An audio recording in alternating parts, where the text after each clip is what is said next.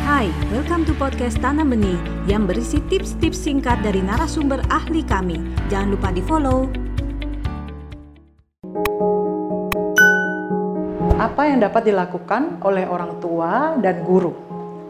Pertama-tama harus dikenali dulu. Ya, kenali kendalanya apa. Apakah benar ini adalah masalah keterlambatan proses informasi saja? Ya, jadi uh, satu-satunya cara adalah harus dibawa ke psikolog atau ke profesional lainnya yang bisa membantu memberikan asesmen ini. Ya. Setelah dikenali, uh, diketahui bahwa ini adalah slow processing issue atau keterlambatan proses informasi, barulah langkah-langkah berikutnya bisa dilakukan. Ya.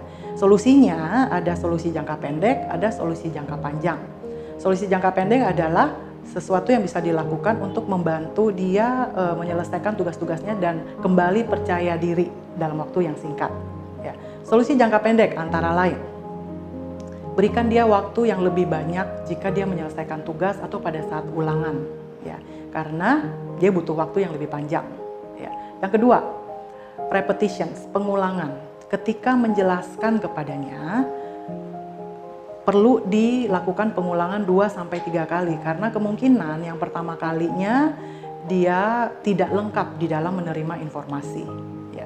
Yang ketiga, ketika menjelaskan atau berkata-kata atau berkomunikasi dengannya perlu diatur kecepatannya, gitu ya, karena supaya sesuai dengan kecepatannya dia.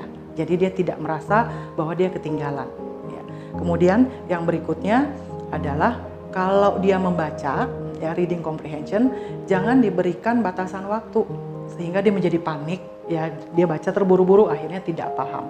Jadi yang pertama kali mesti dijelaskan kepada anaknya bahwa tidak apa-apa, kamu diberikan waktu lebih ya, kamu ambil waktunya dan kamu lakukan yang terbaik. Ya, itu adalah solusi jangka pendek yang bisa kita tawarkan kepada anak ini supaya dia menjadi percaya diri, dia tahu masalahnya dia, tapi dia mau berusaha.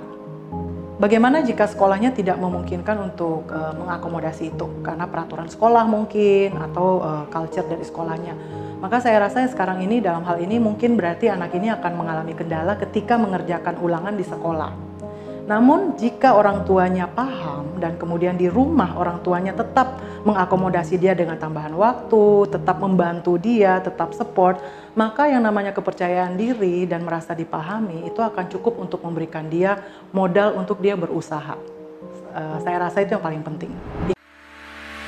Anda baru saja mendengarkan tips dari Tanam Benih Foundation.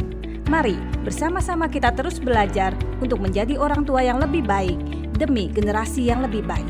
Jangan lupa follow podcast kami